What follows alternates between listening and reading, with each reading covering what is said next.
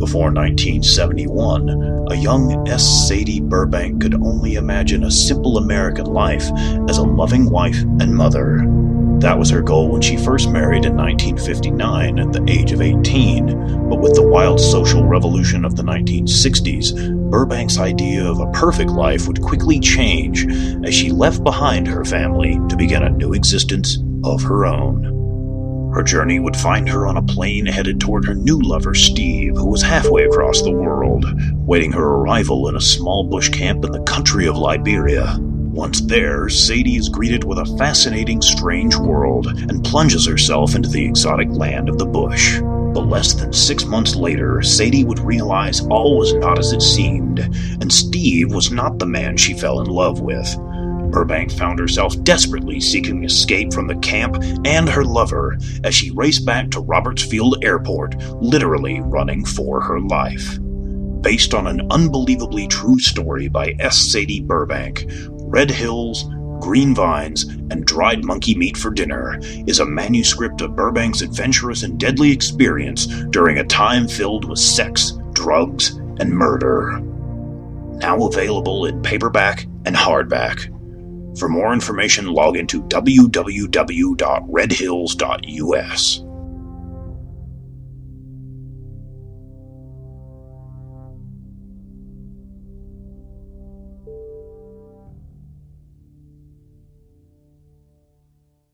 Are you looking for a new book, comic, or apparel from your favorite Mythworks or independent creators? Then you're in the right place. Introducing the all new redesigned MythMart store. Now bigger, badder, better. Sign up and become a member and receive 10 to 50% off on selected items. Get the all new Terry D. Shearer's Bloody Hell t shirt, or non members can pick up one of our ebooks for only $4.95. Or go into the past and relive the 90s with MythWorks Comics Classics for $3.99. The new MythMart. Bigger, badder, better. Visit MythMart at www.mythworks.com slash MythMart or find us on Facebook for extra savings.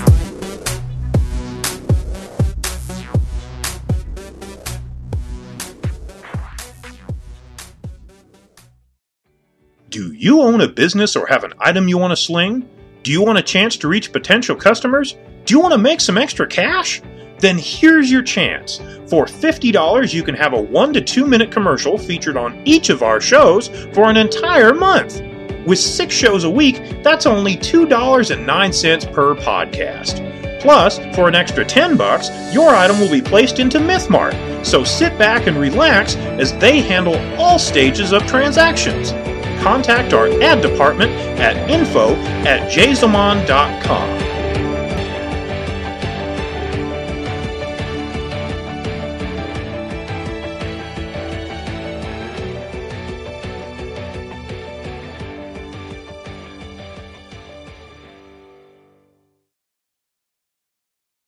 now enjoy this free Jason Modcast show. Ladies and gentlemen, let's get ready to rumble! Get, get, get ready, ready to rumble! Pump up the G, yo, pump it up, yo, pump it.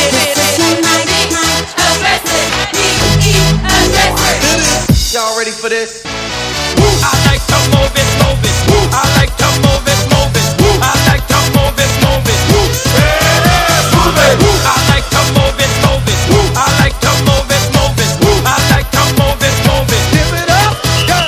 Hi, boys and girls. Welcome to Sibling Rivalry. I'm David K. Montoya. This is Rebecca C. Lofgren. I'm Aaron Illich. After several hours, we've been able to sit down finally. We had technical difficulty yesterday. We ran this machine for like four hours, and after all the headache, we're here to sit down and give you a show today. Um, I'm here with my co-host Rebecca C. Lofgren. She is the writer and artist and a renowned poet. Uh, she is currently the chief operating officer of the MythWorks Corporation, and she's also a featured contributor to the World of Myth magazine. Um, and let's not forget one of the big points. She is also the best-selling author of Book of Dreams, which is still, after almost six years later, hot in Europe. So everybody, welcome. Thank you. Hello. said my middle initial, or let's go with that? No. How the middle initial thing came out is because my name is David Montoya, and there is literally millions of David Montoyas. Yeah, millions. So, what I decided to do to identify myself was to put a K in. So, when people see my name, David K. Montoya, they automatically think of me. So it's an identifier. With Rebecca, I, I just kind of did that with her because she she started out with the World of Myth. Okay, she was an artist for the World of Myth, and she just went. Well, first she went with what Gorilla Myth Yeah. she did Gorilla Myth, and then she did that for like a year or so, and then she changed over and went with RCL, which is her initials, Rebecca Lofgren. Um, she had a big fan following on the World of Myth, and they somehow squished them together, so it was the Gorilla Myth RCL. Then at some point, I was like, okay, well, I need to make an ident- identifying mark, and I decided to put the C in there, so Rebecca C. Lofgren. So at one point, she had the longest name in the history of the world of myth. It was Rebecca C. Re- see, Rebecca C. Girl of Myth RCL Lofgren. That is, Crazy, right? yeah. and if anybody that is listening from the old school World of Myth forums, I will honestly say, girl power! Alright, let's get that out of the way. So after that, um, she became Rebecca C. Lofgren um, through the World of Myth. Then she, from art, then she went into poetry. Um, and off air, a couple weeks ago, we talked about you know her obscured names. Um, do you know any titles off the top of your head? 60 degrees placed inside of a square is one. Um, if dying was as easy as bre- ah, I can't remember. Where's my book? One, of- I was gonna say let's let's just pull it up and take a look at what we got for Google. Um, as I'm doing this, folks, um, you might hear some clicking. That's me getting on the computer here, going to do some googling. Um, just to throw in my thoughts, um, virus has always been one of my favorite. Um, what was it? Under the Sun. You guys can go to the World of Myth. That's www.theworldofmyth.com. And if you read Under the Sun, it is one of the absolute best written poems ever, I think. Um, I'll agree with that. I, when I read it, I, I cried like a bitch with a skin knee. I mean, I was just bawling. Under the Sun, Virus, two of my favorite things. Um, let's see. What was that one with uh, Jack the Ripper? That one's called Jack the Ripper Man. Jack the Ripper Man. That, that was funny. Yeah. Had to throw a little bit of comedy into all that craziness. And then um, with Book of Dreams, so the very beginning of the Book of Dreams, you had the poetry first, the artwork first, Poetry first, and the artwork, and the artwork. and a short story at the end. now, what was the short story? Do you remember that? Serial thriller. Tell me something about it. It's basically a story. I think it takes place like around Halloween, right? Yeah, and it's a girl like she's home by herself, and she finds out that like a lot of murders have been happening in around her city, and things get creepier, and the story unfolds basically, and has a pretty basically as the story unfolds, she finds out that things are not as they they seem. Now, jumping to the actual list of poetry, especially placed in the Book of Dreams, um, we have A Distant Childhood, which was another really good one. Addicted to Blood. Um, Rebecca has been known to- to be obsessed with vampires. Now, obviously, we're calling this sibling rivalry for the simple fact that Rebecca is my sister. Uh, we're 11 years apart, so I've I've grown up with her. She's grown up with me and I've known her obsession with vampires since six or seven years old. So, Addicted to Blood is just another ode to to the vampire. Alone is another good one. And before I get into the really complex ones, I, I do have to say that. Well, actually, let me clarify this first. When you came up with these names, you weren't on crack, right? No, I was not on crack. You weren't on speed. I was not on speed. It's not depressed. I was not depressed either. When I reached out that these are not like stories about myself. These are stories that I created about fake fictional characters. Okay, so after Alone, then we have Can't Tell You, It's Not Just My Radar That's Broken. Can't you tell it's not just my radar that's broken? Oh, my bad. then Dying Together is Such Sweet Sorrow. Exit. Folded Vessels Could, Great each rainbow. yep. Forever Free, which is another very good one. From the Basis of My Life. If I. And then this really long one. Which is, if inconsistency wasn't my friend, my life would be easy as Easy as breathing. Now, now, what were you telling her about these ridiculous long names? He told me not to do this. He's like, please, there's no space for these, don't do it. And I did it anyways because that's just what I do. Um, backstory on that, folks, is uh, when we first started out the World of Myth, that was in 2003 or 2004. I think it was four. Or Um, we had a very select space for things, and most of the time we would submit stuff under stories and poetry and artwork, and we'd give them titles, but we would have one to two word titles.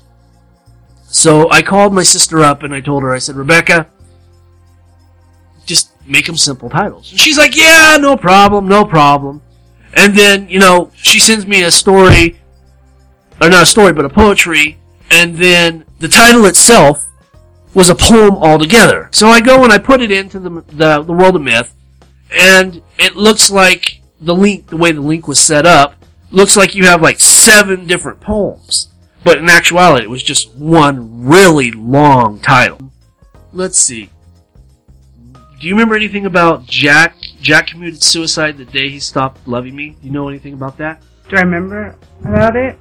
Yeah. I, I really don't. No inspiration or anything? I, when I write poems, like it's kind of like I'm writing a, a mini story. I don't know. I just start writing and I get like little, like a little story in my head, and I try to write it out in a few lines. You know what I'm saying? Like that's how I do my poetry. And here's one. It's another good one, folks. Um, it's uh, justify where their two-way culture collides. Yeah, again, she promises she wasn't on crack. I have to take her word for it. Another interesting one. We're just talking title-wise here. I remember. I remember because she sent this one into the world of myth. Um, it was called Love's Weekly W E A K L Y Visit. And I'm like, oh hell, she just sent me a poem about a period. I'm like, crap. Oh wow! That's what I thought. I, that's what I thought. Yeah. but of course, when you dive into it, you realize quickly that it, it has nothing to do with the Menstrual menstrual- yes. Um, some classic ones is rockets rattling this very old air, sixty degrees placed in a square. That's my favorite poem. I love that poem. Do you remember what? It, do you remember what it's about? Or It's just an obscure poem. let's see. You've got so you must let go, capital G O. The chest slowly pounds forward. Then here it comes, another nice long one. Just when you think that we're getting to some easy stuff, you know, some one-two liners, then she hits you with the hottest sun couldn't cloud up my starry eyes and the moonlit smile. Jesus Christ in a handbasket. Leave me alone. I'm sorry. But you know, as we sit here, we joke about the long names. These are some really good stories. Like I mentioned earlier, um, we went through. We were going through a different distribution company uh, back then to what we're doing now. We have a, a new contract with a much bigger distributor. Um, but back then, we pretty much what went with what we had, um, and I was able to make a contact contract deal uh, to get this book overseas as well because it was marketed towards the younger tweens the teens. Please don't ever say tween again. what tween? I don't think any tween should be reading those poems. That's for darn sure. That's the way I market it, folks. Um, anyway, so I was able to go and get it overseas, and while we did sell some good ones here in the United States, uh, good ones I mean as in copies, it just raved in the UK, and and we could go into the whole legal battle issue issue just for a minute. I just want to throw out that it's been almost six years since we've published the book and sent it to the UK, and the at the time distributor has still yet to to pay up the the dividends owned on the profits. We're still in the process of a class action lawsuit, so it got kind of messy there. Overseas, we did get money um, here in the states, but when it came overseas, so far we haven't seen no money. Again, Under the Sun, one of the best poems I think has ever been written. Another one that was really good is When Time Takes a Laugh. That's a good one. Classic is Ye Old Nursery Rhymes. Um, Yeah, I, I thoroughly enjoyed that. you, you, you folks got to read it on this one. Um, and then, of course, it, it goes into the the artwork, and, and the, of course, being a uh, podcast, I can't show the artwork. So, buy the book. Um, www.mythworks.com slash mythmarts. Become a member. You can save up to like 50% on that book, okay? So we've got Book of Dreams that came out. So originally it was supposed to be um, my present to Rebecca for her 18th birthday, which uh, was how many years ago now? Six years ago, 2006. Okay, six years ago for you, a year ago for you. um, and and for the listeners out there, I should say that Aaron is Rebecca's. Where we at? Boyfriend, fiance, buddy? What? Where we at? um, soon to be fiance. Okay. Um, so soon to be fiance, they shack up together. Make us both feel embarrassed. When So again, that's who Mr. Aaron is. He's he's ready to shotgun with Rebecca. Anyway, uh, six years ago, I went put out the book for Rebecca as a birthday present. That was the initial thing about it. As I was putting the book together, I was like, "Oh, I can make money off of this." So I went got a hold of Terry D. Shear, which you folks will meet on Friday. He is our editor in chief and currently chief operating officer of MythWorks Corporation. We sat and we talked, and he agreed. Um, and so, not only did we produce this book for Rebecca for her birthday, but we also pushed it to make a profit. So that was August 2006.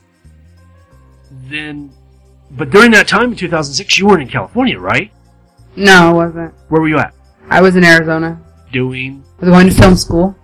Okay, so the plot thickens, folks. She was in Arizona going to film school. Now, was it for producing? Did you want to be a director? It was for cinematography, which is which is basically is director, or you could operate the camera. I mean, there's a lot of things you could do, could have done with it. So, like director of photography kind of thing? Yeah, I mean, you could branch from that. You could turn into many different things. That, I, I won't lie, folks.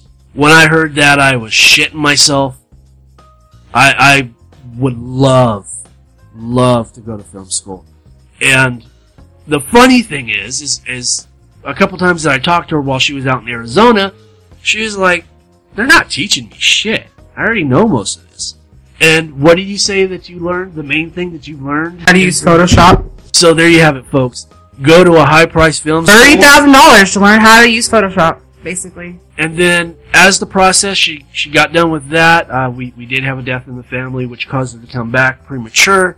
But then, I was going to have her be my DP in a, a film that we were in the process of putting together named Body Bag. That that would have been just great because I, I trust my sister and I, I trust her her understanding in the interpretation of what I wrote because I co-wrote the script with uh, a gentleman that looks much like Aaron. This is a lie. Russo. Nobody believe this. He's lying to you. It's not true.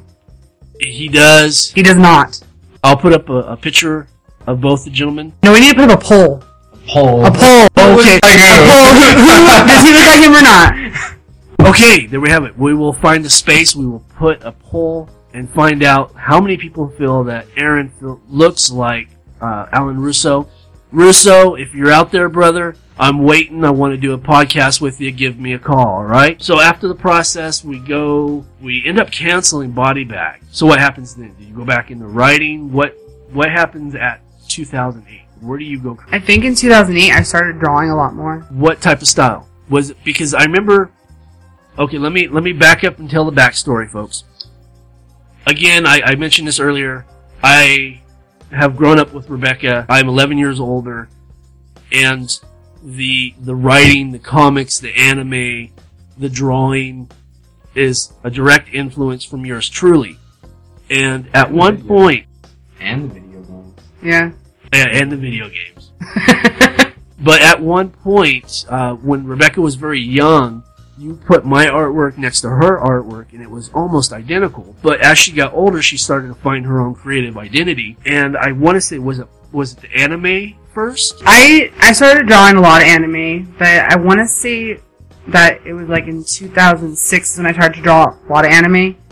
I stopped drawing for a while, and then I came back to drawing, and I think I was going more like towards like realistic, Still life. still life, yeah, realistic drawing. And what year was that? I think it was 2008. No. Yeah. 2008. The end of 2008 when I started drawing. So 2008, 2009. Yeah. Okay, so we're at 2009. You're a published author. You're a published poet on magazines. You're a vice president at this point of a corporation. What else? What else is there? I mean, you've gone to film school. Oh, and may I add, because we, we accidentally overlooked this, she also scripted. The book hasn't been released. Actually, it's a graphic novel. Um, it was plotted and drawn by William Slim Black. Uh, Rebecca put in the dialogue for the first couple of, of issues. So she's also a comic book writer too. So as we roll into 2010, she becomes the chief creative officer of the then Dark Myth Production Studios. And if you guys get confused, come follow me on Who's the Boss on Wednesday, and I'll explain the difference between Dark Myth Production Studios and MythWorks Corporation. So we start out 2010. It was still Dark Myth Production Studios. Um, chief, um, chief creative officer. I'm saying I'm too much. I'm sorry. Chief creative officer. You essentially put together the idea and helped in purchasing the GISG Heavenly publication. From that, where where do you go? What what have you been doing creatively since? Because that, took almost a year. Because we purchased GISG in 2011. I know there was a workup to it. So, from 2011 2012, where have you been creative? I know you you produced more poetry and artwork to the World of Myth. Yeah. You became the assistant editor to the World of Myth magazine for a, a few issues. Yeah. Correct. Um, and I, I will say openly on air, we did have a falling out. She got pissed at me, I got pissed at her, and then she got even more pissed at me because I was already pissed at her. So we actually stopped talking for four months. no, it was like six months. Was it six It was months? like six months. oh shit. Yeah, because when, when I met her, you guys weren't talking at all. Right. So, And and then and I will go ahead and, and say this on air. Uh, Rebecca texted me via cell phone, obviously, um, and apologized. And, and I, I felt that that was a big move. That was a big adult move for Rebecca because that took a lot. Because I know she. I, I do not like to apologize to people. And, and I was gonna say is, I know she doesn't feel that she's in the wrong, but she's mature enough to say that she's sorry because she knows that her her brother's such an asshole that I could probably go on without talking. Probably could. And so she threw it out there and she said she was sorry. I, you know, welcome back, open arms. Um, and we've been going, you know, now with the podcast and, and MythWorks and everything, we're back in the role. So, did you take a creative break during that time? I had a lot of, like, I guess writer's block, I guess you could say. I wasn't really doing much creatively. I don't know. I think I was just basically moping around playing video games. I, I, I think I know why you were doing that. Yeah. Um, we're going to take a little serious turn here. I want to give Rebecca an opportunity to clear up the air. Um, she was with the gentleman, um, his name was Chris, for how many years? Four years. And while we weren't speaking, uh, that relationship uh, ended, and uh, there was some pretty nasty comments being made, rumors and whatnot. And um, I just wanted to give Rebecca an opportunity to clear up the air. Um, so go ahead, be completely honest. So my question is, is what happened? Why did the relationship fall apart? Well, I'll go back to the beginning. Basically, when the first year we were together, I first met him, he was a completely different person than what he, what I found out that he really was to be. And in the second year of relationship, we decided to move in together, and slowly from there, things went downhill. And I tried for three, for those three years to make it work, to make it what I thought it should be. Like I was in denial, you know, but basically for the the four years we were together, he cheated on me. I'm just gonna say it. Basically, he did. I'm not gonna say. I'm not gonna go in detail on that, but yeah. And I finally had enough of him. I finally wasn't putting up with it anymore, and I told him I didn't want to be with him anymore. And he didn't tell anybody this. And when people found out that I had a new boyfriend after we broke up, they assumed I was cheating on him, but I wasn't. Now, also for the record, he did not want to, leave, right? He did not want to leave. So he was sticking around the house. You guys were officially Broken up. separated. Yeah, broken up. Um, and then you moved on. It's not that I moved on. I wasn't looking for a boyfriend. I wasn't trying to find anybody else, but it just happened. It's something that I didn't plan to happen. I didn't try to find. It just ended up happening. And he didn't want to, like you said, he didn't want to leave the house, and he said he wanted to be with me, but yet he didn't show that. by the way did- he how did treated he treat you? Like, he treated me horribly. I mean, one minute he was telling me that he loved me, the next minute he was cussing me out. So I didn't understand why he was there. going on from from that, just saying when you two weren't talking, and after all this went down, and uh, Chris had finally left because uh, me and Rebecca here had met, and she was like, we were both breathtaking by finding each other. Like we, we, we never planned for this to happen. Like she said, um, it just happened. It, it wasn't like we were looking for anybody. We were just Shit happened. yeah, we were, we were bored one day, so we just started talking. And we, Yeah. All right, folks. I'm just going to drop one question, one serious question, and then we can get back to the fun. Like I said, I just want to clear the air because I know friends and family will be listening to this. So I'm just going to come out and ask the question, and then we're moving on to the fun shit. Okay? My question is straight across the board: Were you having an affair? Yes. or no? No, it was not. There we have it. Um, coming off of that, I feel like I was sort of a bit of an inspiration because one of the days that we come home, she'd been wanting me to see this book that she made, and she couldn't find her copy, so we looked it up on her, her phone. Why Believe it or not. about this? There's not other things.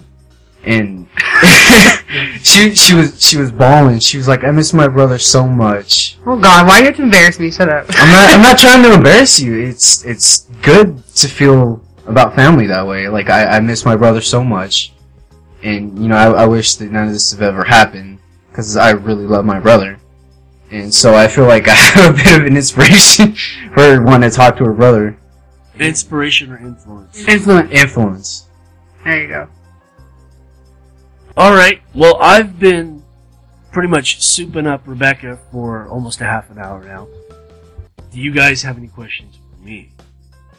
Um, I from her talking about you on Insight and, and doing all these different things. How how exactly did you get this started? Like what what made you want to do this For the Jazomon? for the podcast? Okay. Jazomon. Okay, let me back up. Uh, a few months ago, I started a non-profit organization called Jazomon Publication. Or not, it wasn't publications, it was productions. Um, Jazomon is a combination of my son's name, his name is Jaden, my daughter's name is Zoe, and our last name obviously is Montoya. Um, I sliced them up, put them together, and got Jazomon.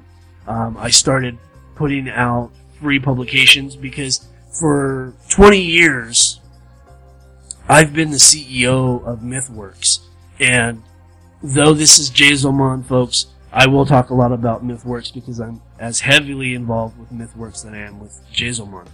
Um, I am the CEO. I am the co-owner of the company. I own 65%. Um, but I, but that company went from me wanting to produce my own comic books into the early part of 2000 where I became the publisher and I started publishing other people's books. Um, within that time, my name has been in print four times. Um, you will find my name in print in the World of Myth Anthology, Volume 1. I had two stories in there. The World of Myth Anthology, Volume 2, I had one story. I came out with a comic book called A Yelt Gnome, which I wrote and created. Um, and then the last time my name was in print was another comic book called Sergeant Iron, which again I, I wrote and created. Um, and I, I felt that I was doing myself an injustice because I was more of a businessman. I mean, if you go and Google my name on Google, you will find me in press releases being the CEO and president and publisher and this and that. All business, you know, stuff.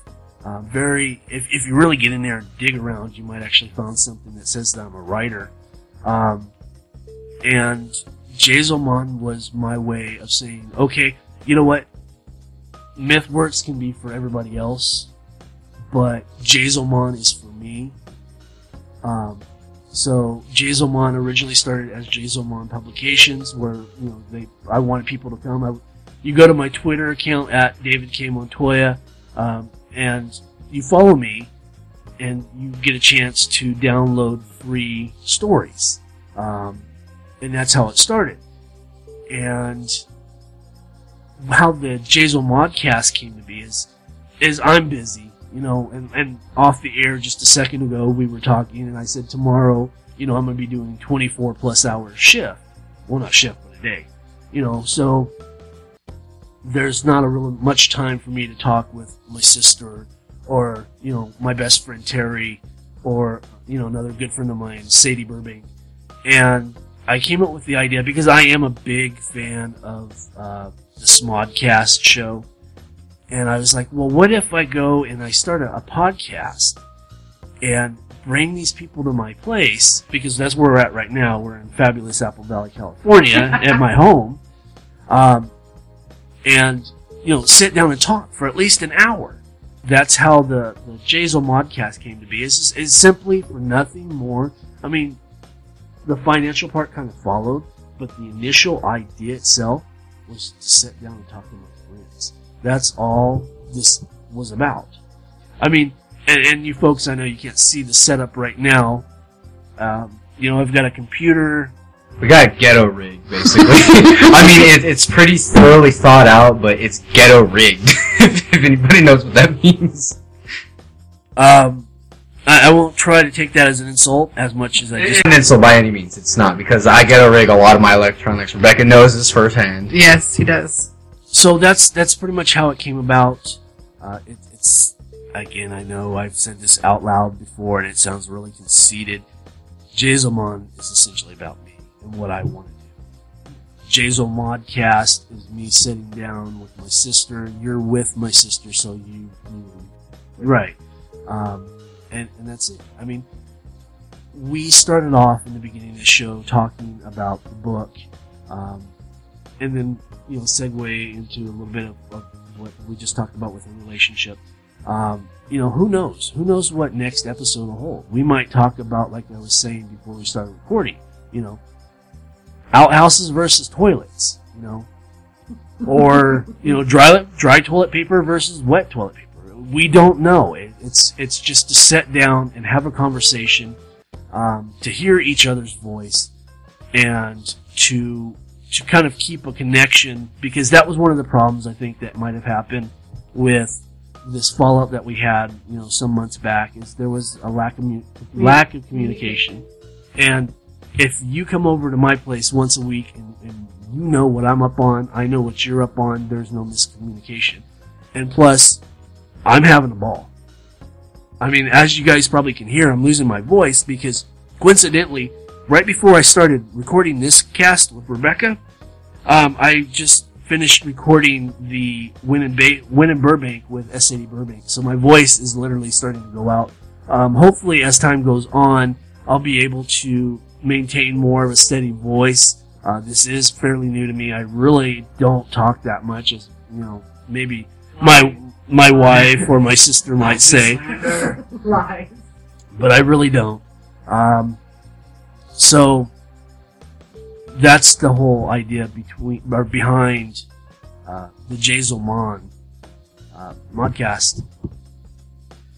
So hopefully you guys out there will enjoy our show enough to continue to come in week after week. We are setting up for an iTunes download. Um, and I'm also in the midst of talking with Amazon. I would like for Amazon to carry the podcast as well, uh, you know, for their Kindle devices. And if you guys show enough love, I might actually even get a hold of uh, Pandora because I know they host podcasting shows as well. Um, but baby steps as far as business. Um, I try not to talk. I'm going to try not to talk about business other than Who's the Boss when it comes out Wednesday nights. Um, so at this point, we've cleared up the air. We've made some jokes. What what's next? What's what's next for Rebecca? What's next for me? Yeah. Well, I was hoping sometime next year to start my second book. Do you have a title? Requ- I can't remember how to say this, but you you you tell them for me. I'll let you do it. All right. Yes, this was a little pre-scripted, folks. Um, the book name is Requiem of a Dream. It's the follow-up to Book of Dreams. Um, now, this part I don't know. Um, are you going to have the same setup? Are you going to have poetry, artwork, stories, or just straight poetry? Story? What, how are you going to put it together? I want for this one. I want to make a, a, piece of artwork for every poem. So like there'll be a poem and then a piece of artwork for the poem. the match. Oh, I want to set that up, and then I'd like to have a story in the back, like a. I don't want to say like a novel in the back, but I want it to be a little longer than like a short story. Maybe a novelette. Yeah, a novelette in the back of the book. But I don't plan on working on that till next year when I have a lot more, a lot more time than what I have now.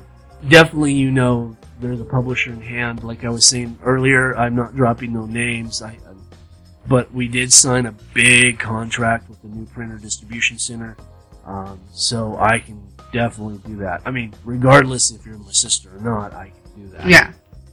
Um, I'm going to turn my attention to Aaron for a second because he's been sitting over here, folks, and he's he's, he's putting I'm enjoying myself. He's putting in his two cents here and there, but we really don't know too much about it. And since this is the first podcast, let's find out who Rebecca's new hitch is. so, Mr. Aaron, you can go ahead and turn the mic towards you, or you can bend over towards it. Um, tell me about yourself, how old you are. Of course, that's the big. Oh, Well, God. see, see, there's a lot, a lot of controversy following this issue of my age, since I am, of course, younger than Rebecca, and I am younger than her ex. Okay, stop beating around the bush and just say how old you are. okay, uh, I'm 19 years of age. Um, When's your birthday? my birthday is May 27th, 1993, And you are from, coincidentally, Las Vegas, Nevada. which is also the home of MythWorks. Just have to throw that in there.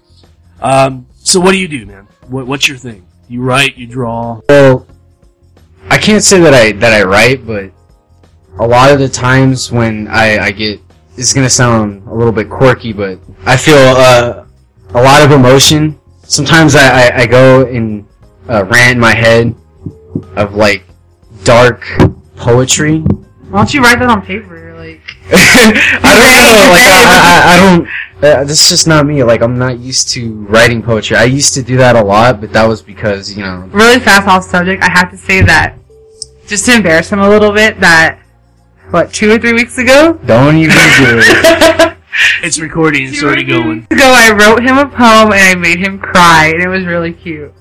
Well, the only time that, and I'll be honest, the only times I'm ever emotional is when I'm around somebody that I love, and I love Rebecca until the day I die, and you know that's just that's just the way things are. And so when I was younger, and you know I was stupid, and I was a teen teen, not like a grown up. Oh, not teen. 19, not 19, no, no, like a teen, like a tween-ish teen. Yeah. Okay.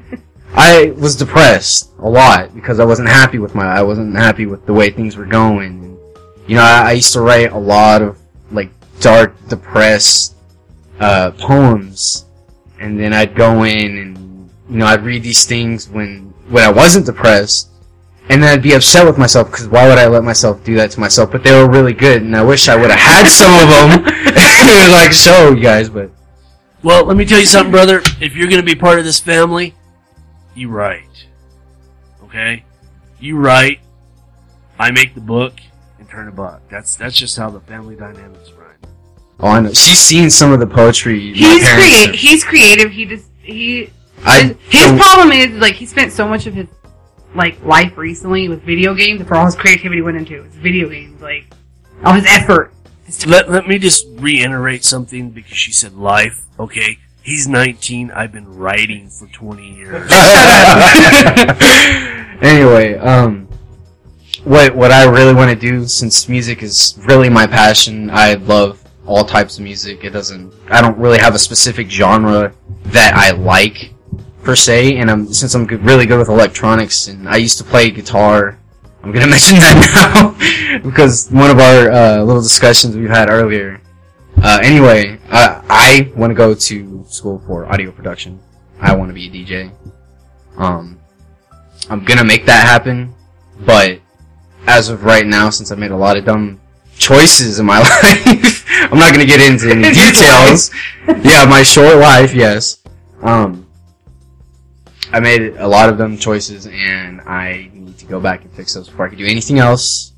Um, this is the first time I've been away from my family since I've always lived with my family all my life. My mom, my grandma. Um, I've lived with them, and this is the first time I've ever really been outside of Las Vegas. And, you know, I, I can't say that I've been sheltered, because I haven't been sheltered. Um, I chose to stay inside for a big portion of my life. So, He's a hermit.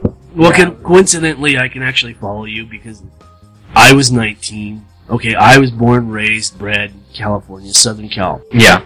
19, I was already married. And we moved from California to Arkansas. So I actually feel ya on that because I know how it is because the only dude out there was my biological dad. Um, you know, so at least I had somebody out there. But everybody was back away. And now, if, if I'm saying this wrong or if I'm misinterpreting, tell me right off the bat. But for me, when I was back then, you know, 19 years old in another state, it felt like here's my opportunity to grow up, to become a man, and start my life. I was like, you know, I, I feel I can I can really make a difference in my life since I'm away from that atmosphere. Um, I mean, yeah, I love my family, I really do. You know, it's heartbreaking to leave them like that. I mean, I'm not really leaving them, but it, it's since I've, I've always been with them all my life. Well, you got Facebook. Yeah, always Facebook. Good communication. Another note, folks, when I was 19, I don't think there was any internet. Um, really fast, I just want to tell people this. If you're from California, this is totally off subject. If you're from California, never go to Arkansas. Thank you. That's it. That's all I have to say about that. It's like hell. I'm telling you this now. um. Anyway, back to what I was saying. uh, since I moved out here, you know, I told her I, I want to make a difference.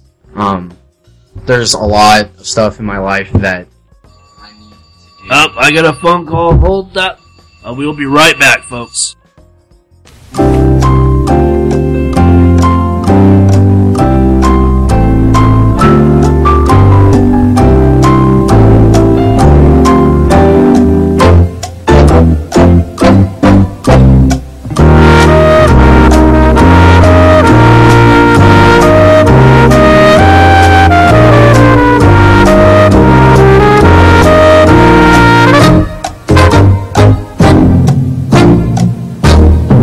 Welcome back.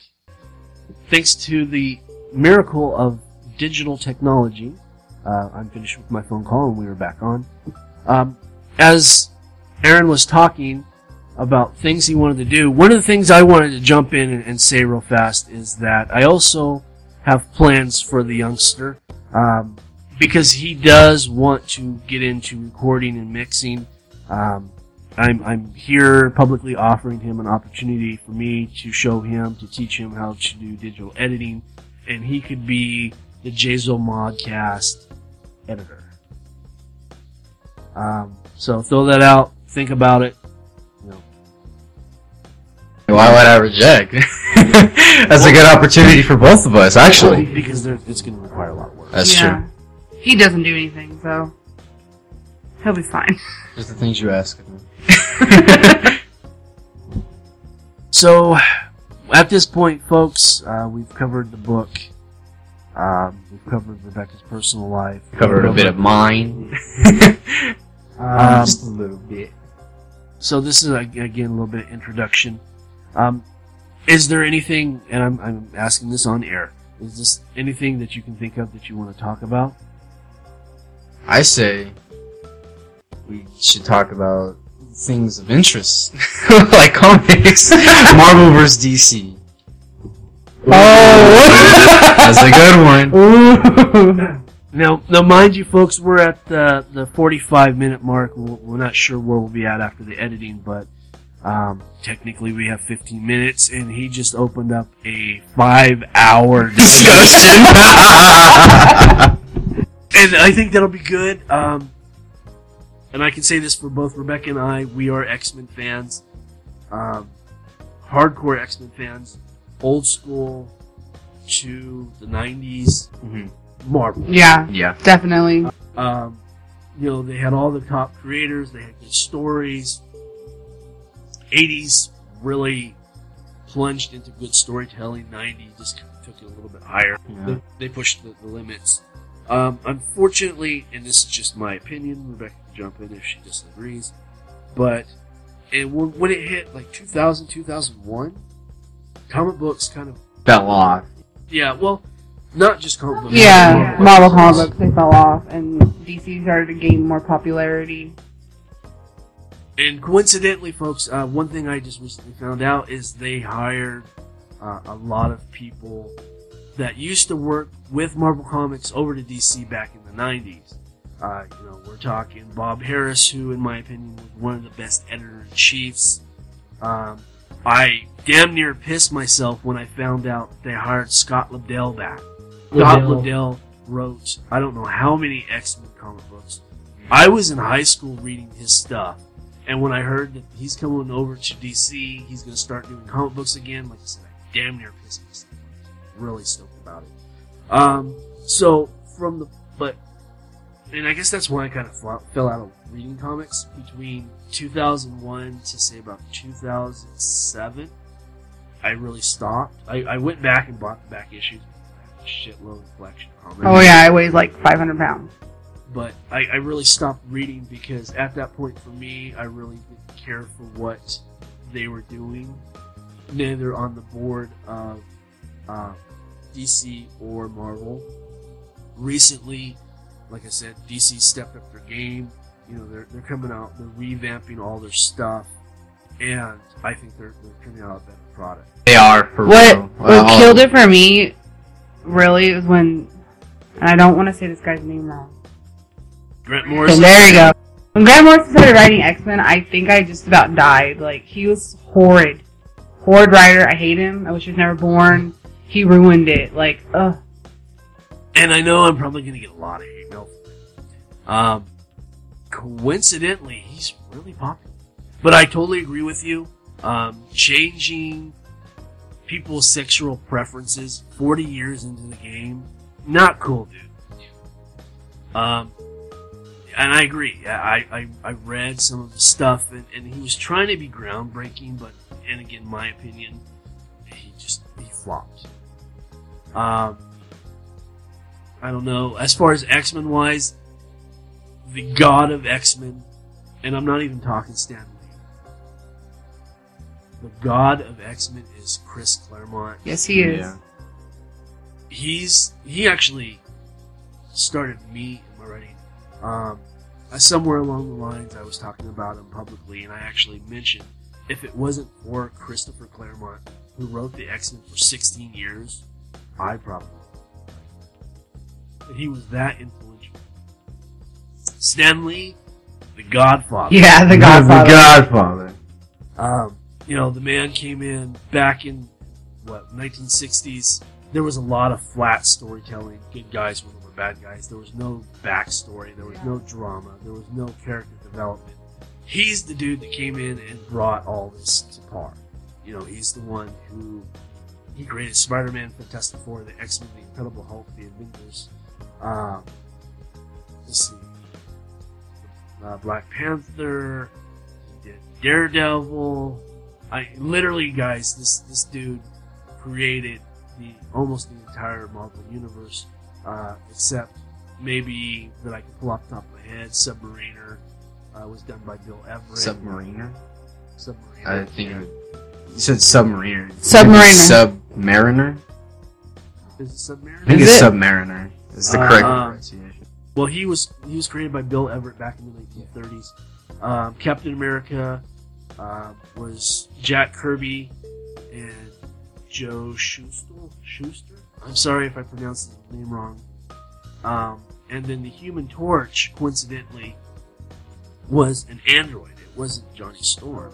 Yeah, and and uh, the very first issue of Marvel Comics, 1939 Marvel Comics, was the Human Torch. Oh, really? I didn't know that. So other than those three characters that I, I that's the only ones I can think off the top of my head. But everybody else, up to a point until you know, we get into like the nineties, uh, Stan Lee made Yeah. um, that that was uh, For me, it's not just like I like one. Uh, I don't. I don't just like Marvel or DC. Like to me, I, I'm, I wasn't very much of an avid comic book. You know. Sorry. Anyway, you were in a com- an avid comic book.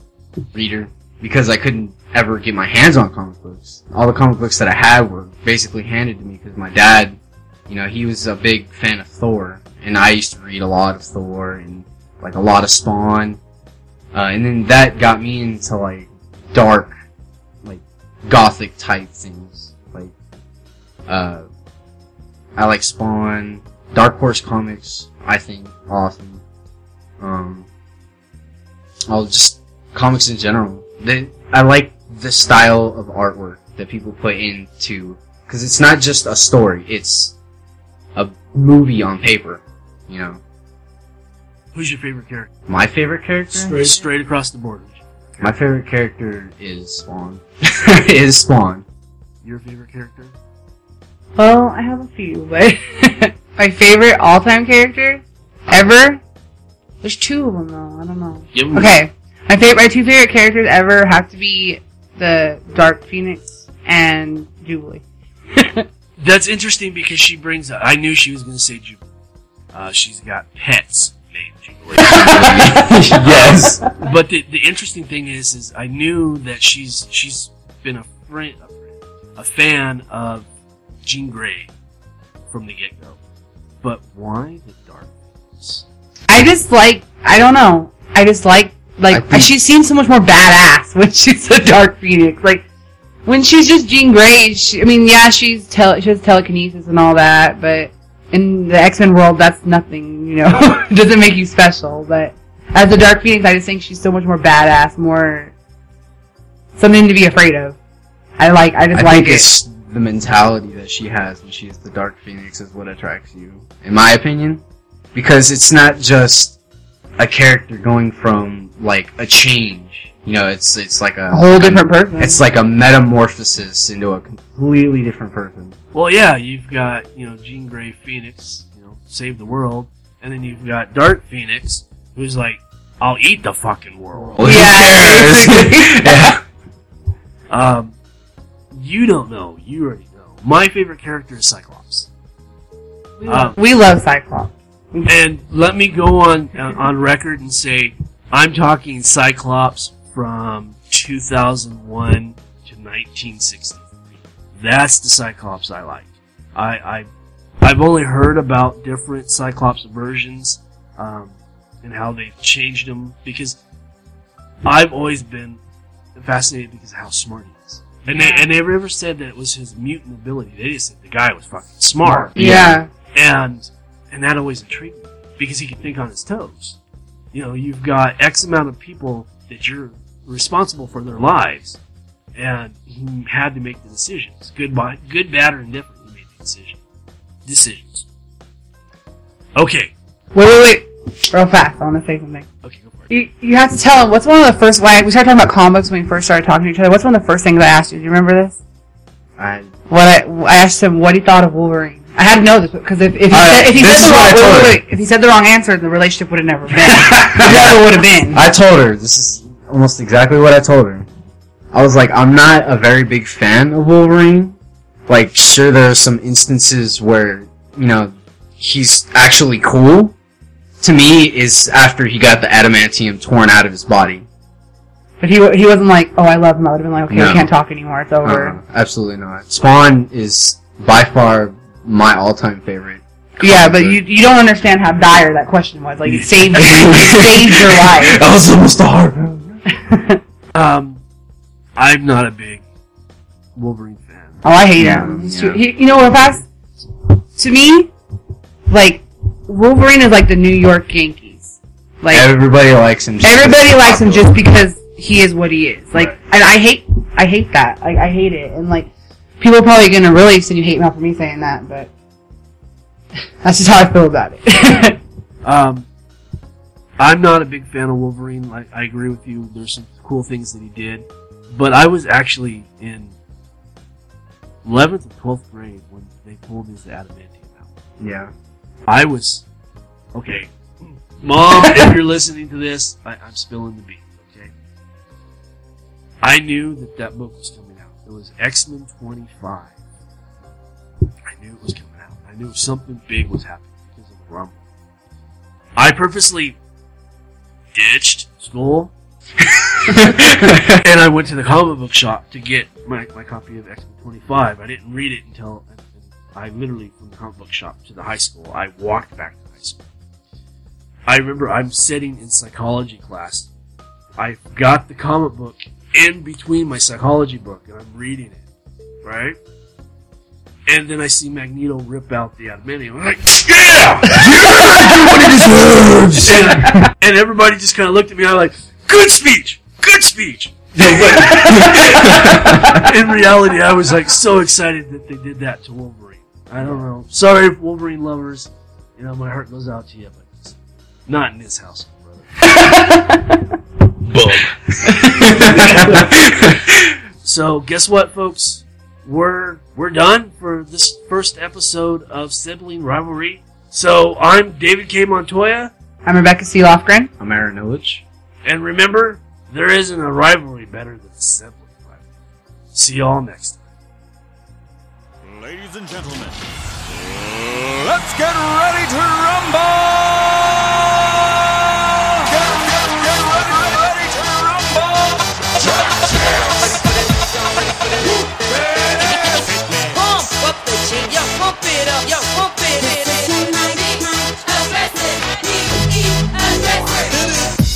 for this? I like to move it, move it. I like to move it.